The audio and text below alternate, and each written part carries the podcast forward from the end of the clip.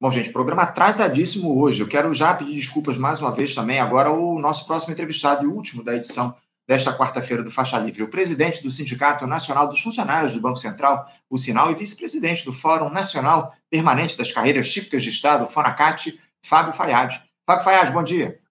Bom dia, amigo Anderson, tudo bem? Bom dia a todos do Faixa Livre. Tudo bem, tudo bem, eu falo, correndo aqui, porque hoje o dia foi, foi um caos aqui, muitas dificuldades, muitos atrasos. Tivemos aí que, infelizmente, não, não pudemos fazer uma das entrevistas aqui, tivemos um atraso, mas eu agradeço a tua paciência para estar aqui com a gente, fazer esse diálogo importantíssimo com vocês, servidores públicos federais, né? A gente está aqui outra vez para acompanhar esse périplo de vocês, ô Fábio, enfrentando nesse fim de ano, é, estão aí em busca de direitos, essa que é a grande questão.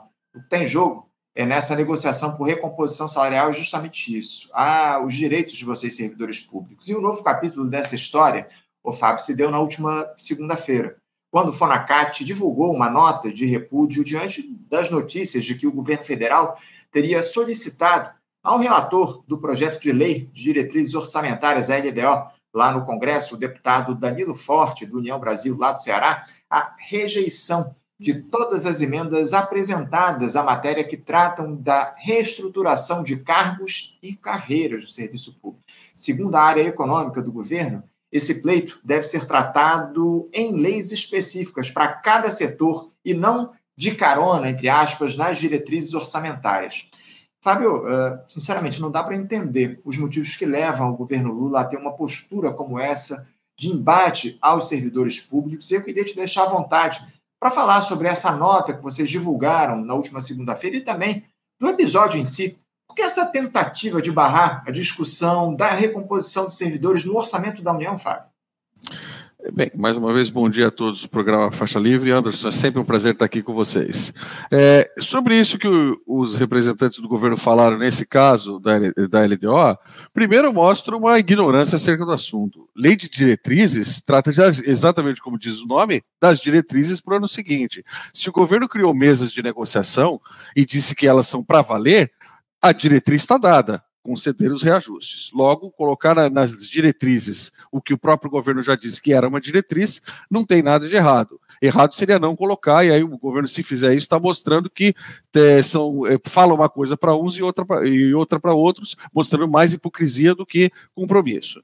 A lei orçamentária vai ser discutida depois, é claro, e nela haverá recursos, temos que lutar para que haja recursos. Mas primeiro a gente fala de diretriz, depois de orçamento, e aí sim as leis específicas vão dar o reajuste para cada carreira, ou uma lei específica vai dar o reajuste para geral para os servidores. Então, primeiro colocar o debate técnico no lugar que ele deve estar, da, da, da coerência técnica. É isso, é isso, muito bem, muito bem colocado. Importante você trazer essa questão. Agora, o, o, o Fábio, já houve alguma, algum tipo de interlocução de vocês, servidores, com o governo, para tratar justamente dessa questão é, da, da, do reajuste, efetivamente, da recomposição salarial. A gente já vem tratando disso há bastante tempo aqui no nosso programa. Conversamos com você recentemente aqui no Faixa Livre para tratar dessa questão, mas no que diz respeito especificamente da LOA, da Lei Orçamentária Anual. Vocês tiveram algum diálogo ao longo dos últimos dias com representantes do governo no sentido de se reservar recursos para a recomposição salarial dos servidores eh, no próximo período? A gente tentou com o Feijó, secretário de negociação, estivemos no Congresso conversando com o Danilo Forte, estivemos no Congresso conversando com o Mota, é, o Luiz Mota é, é o relator o Danilo Forte, como você bem frisou, é relator da LDO 2024, do projeto da LDO 2024. Luiz Mota é o relator da PELOA 2024, projeto do orçamento.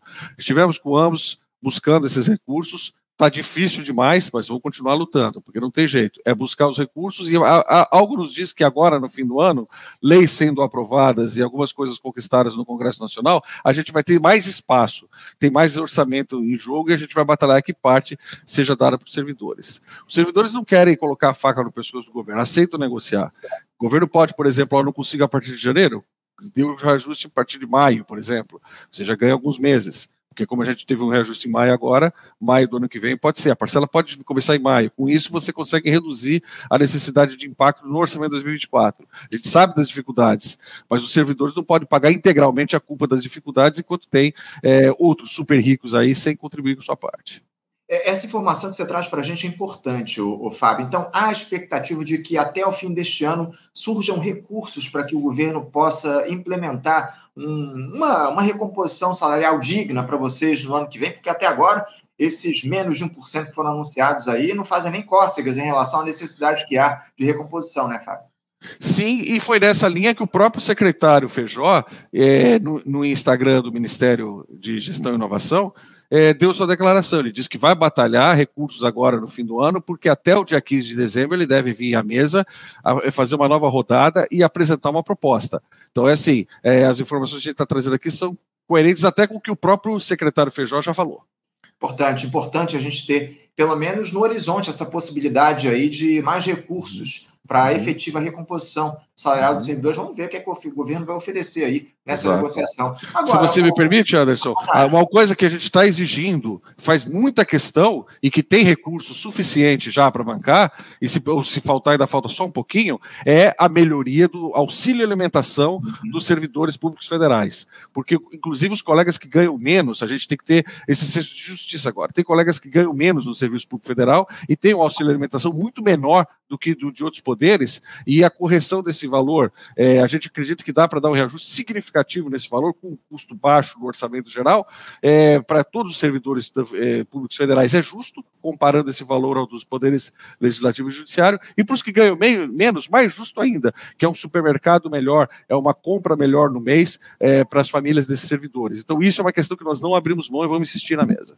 Muito bem lembrado, muito importante você trazer. Inclusive, a gente já conversou com o pessoal do Fonasef aqui no programa, eles fizeram essa mesma colocação, que é a importância de se reajustar o, o vale alimentação dos servidores. Agora, o, o Fábio, o governo alegou aquelas mesas de negociação setoriais das diferentes categorias. A gente já conversou, inclusive, contigo aqui no nosso programa recentemente a respeito do seguinte: muitas dessas categorias ainda não tiveram sequer a primeira rodada de diálogo com o Ministério da Gestão e Inovação nessas mesas setoriais, né, Fábio?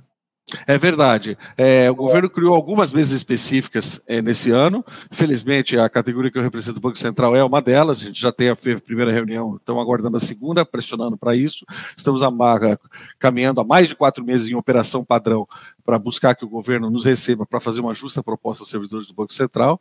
E algumas categorias ainda não tiveram essa mesa. Nós, do Fonacat, já cobramos em ofício a abertura imediata de todas as mesas pleiteadas. Infelizmente, ainda não tivemos êxito mas vamos continuar nessa luta. É isso, continuar na luta, continuar na luta é muito importante. O, o, o Fábio, na, na, entrevista de abertura aqui do programa, inclusive que foi atrasou o programa todo hoje, eu debati um papo com o senador Humberto Costa, senador pelo Partido dos Trabalhadores lá em Pernambuco. E ele fez uma declaração aqui que eu queria que você repercutisse. Ele comentou em relação, eu questionei ele a respeito do orçamento da União, enfim, ele fez uma, uma, ele fez uma fala aqui que me chamou a atenção. Ele disse que fez uma crítica aos servidores públicos. Disse que, ao longo dos anos do Jair Bolsonaro, os servidores públicos não sequer fizeram uma greve para pleitear é, recomposição salarial, não se mobilizaram, enfim. Eu queria te deixar à vontade para você rebater essa crítica do senador Humberto Costa a respeito da mobilização de vocês, servidores públicos, ao longo dos últimos quatro anos aqui no nosso país. Ele diz, ele diz que vocês só têm reclamado agora, nesse momento, só têm se mobilizado agora que o governo Lula está no Palácio Planalto, mas que nos anos que passaram vocês não tiveram mobilizados pressionando a gestão Bolsonaro, não fizeram greves, enfim. Fica à vontade aí para falar a respeito disso, por favor. Anderson, você já me recebeu aqui no ano passado, os colegas do Faixa Livre sabem. É, o senador Humberto Costa, com devido respeito, devido a vênia ao senador, está completamente equivocado. Nós, você sabe o nosso caso, Anderson. O Banco Central do Brasil fez três meses de greve seguidos durante o governo Bolsonaro, fora o período anterior de operação padrão. Tá? É, portanto, a, a, informação não é verdadeira, o, o, colega, o senador está equivocado, é, vamos até levar isso para ele depois, quando tivermos com ele, é, porque nós, nós, por exemplo, o Banco Central, fizemos três meses de greve, mais operação padrão, e conseguimos com isso avançar alguma coisa que já foi até a Casa Civil e que agora a gente espera que esse ano é, da Casa Civil vá direto para o Congresso Nacional. O, o que, que acontece? Ah, a gente tem que lembrar algumas diferenças. Ah, o, o senador tem que lembrar e o governo, como todo, tem que lembrar que os servidores públicos federais em peso é, em sua grande maioria, votaram nesse governo justamente porque viram o quão difícil foi o governo Bolsonaro, sobretudo seu ex-ministro Paulo Guedes, é, na, é, na relação com os servidores. Paulo Guedes foi claro, e aí eu quero cumprimentar o ministro do Supremo, não lembro agora se foi o Celso de Mello quem que autorizou a divulgação daquela gravação da reunião, que mostra que o senhor Paulo Guedes falou: vamos botar uma granada no bolso deles. Isso tem que deixar bem claro. Então, se o, governo atual teve apoio dos servidores, justamente para que não se fizesse o que foi feito no governo Bolsonaro. Então, assim, é, agora é, acho que tem que considerar que se a gente fez isso, se os servidores apoiaram nesse sentido, o justo agora é que a negociação seja verdadeira. A gente sabe, mas é bom colocar aqui, a gente tem que ter a tranquilidade de que a gente sabe das dificuldades para 2024. O governo tem condições, instrumentos de melhorar as, as pautas não salariais e de buscar em 2024 usando, por exemplo, 25 e 26 como ferramentas para minimizar o desgaste orçamentário em 2024. Se uma proposta cujo conjunto da obra é, for boa for apresentada, mesmo que 2024 seja um pouco menos, dá para conversar.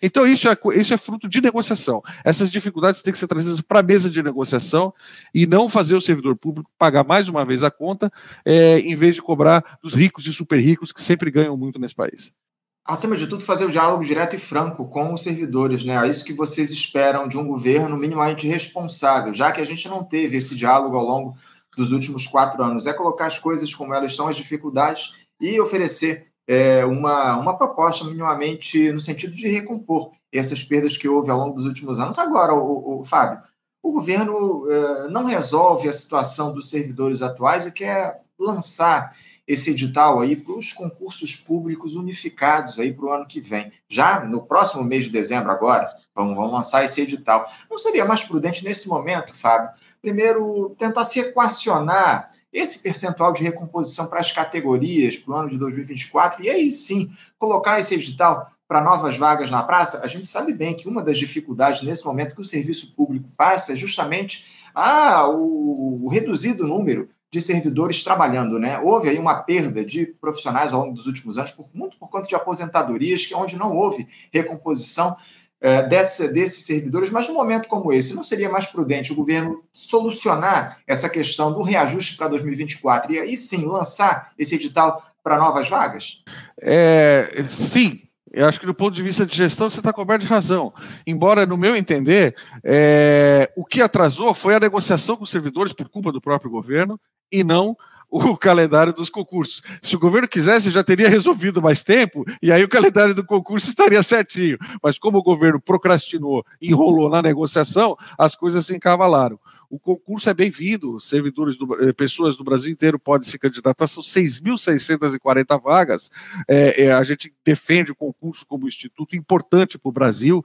É, PEC 32 e outros instrumentos queriam acabar com o concurso para algumas áreas, o que é um absurdo, absurdo total, não dá nem para discutir. E tá, a gente vê o concurso com bons olhos. A questão do concurso unificado a gente ainda está estudando, eu não tenho como opinar, porque ele tem prós e contras e a gente precisa fazer isso mais completo e essa própria experiência vai servir para a gente fazer uma análise. Né? A minha entidade, por exemplo, o Banco Central, é, optou por não participar do concurso unificado. O concurso do banco vai ser separado, por várias razões. Mas a gente vai avaliar, podemos até numa próxima oportunidade, se quiser, Anderson, convidar para a gente é, conversar já de uma experiência realizada. Mas, insisto, a, o erro do governo nessa gestão foi atrasar a negociação com os servidores. Se não tivesse feito isso, acho que estava tudo dentro do tempo certo. Pois é, né? Essa é a grande questão, né? O atraso que houve aí em relação ao diálogo com os servidores públicos que diz respeito à recomposição para o ano que vem, enfim.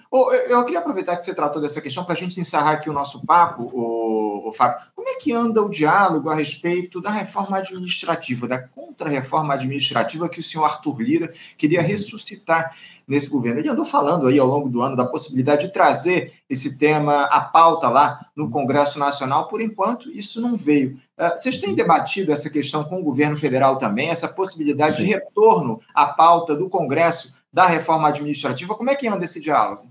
Acho que a primeira coisa, Anderson e, e ouvintes, a gente tem que deixar clara a diferença fundamental. Reforma administrativa é uma coisa que pode ser conversada por bem do serviço público. Sempre é bom a gente conversar mudanças que possam vir melhorar o, o serviço público. PEC 32 não é reforma administrativa. PEC 32 é uma mentira contada pelo seu Paulo Guedes, que falava em modernização, em digitalização, em coisas que não precisam de PEC, de, emenda constitucional, para serem feitas. Não foram feitas por incompetência do senhor Paulo Guedes. PEC 32 era uma manobra para privatizar e destruir a estabilidade e a segurança de servidores de Estado para permitir que setores clientelistas do Centrão e da sociedade brasileira pudessem ter mais nacos do governo, mais cargos em comissão sem concurso e mais é, oportunidades em serviços terceirizados. Então, PEC 32 não é reforma administrativa. PEC 32 é sabotagem do Estado brasileiro. Esse é o primeiro papo não dá para é, não, não dá para começar uma discussão sem colocar essa afirmativa. Segundo, reformar o Estado, reformas, mudanças do Estado, melhorias do Instituto Concurso Público, a discussão de um concurso unificado, aumento da, da qualificação das escolas de governo para todos os cargos de gestão, essas são coisas que, que a gente pode discutir. Agora, por exemplo, o senhor Arthur Lira defende a PEC 32. Primeira mudança que a gente devia propor é, numa reforma administrativa é acabar com toda e qualquer coisa secreta no orçamento. O senhor Arthur Lira defendia o orçamento secreto. Então ele não tem interesse nesse debate. O interesse escamoteado nesse debate. Então, se a gente quer reforma do Estado, pontos importantes, sim. Menos cargo e comissão indicado por político, defendemos. Avaliação de 360 graus de desempenho para todos os serviços, servidores, inclusive os indicados pelos políticos, defendemos. Mas isso o senhor Arthur Lira não quer. A verdadeira reforma, as coisas que precisam mudar para dar mais transparência para o Estado, mais é, avaliação e qualificação para os gestores indicados por políticos, isso eles não querem. Mas isso é, é esse o centro certo do debate. Se a ministra Serduec torcer o debate para esse centro, tem o nosso apoio. Porque PEC 32, repito, não é reforma administrativa. PEC 32 é destruição do Estado para dar nacos do Estado que são lucrativos para setores do Centrão, do Arthur Lira e outros.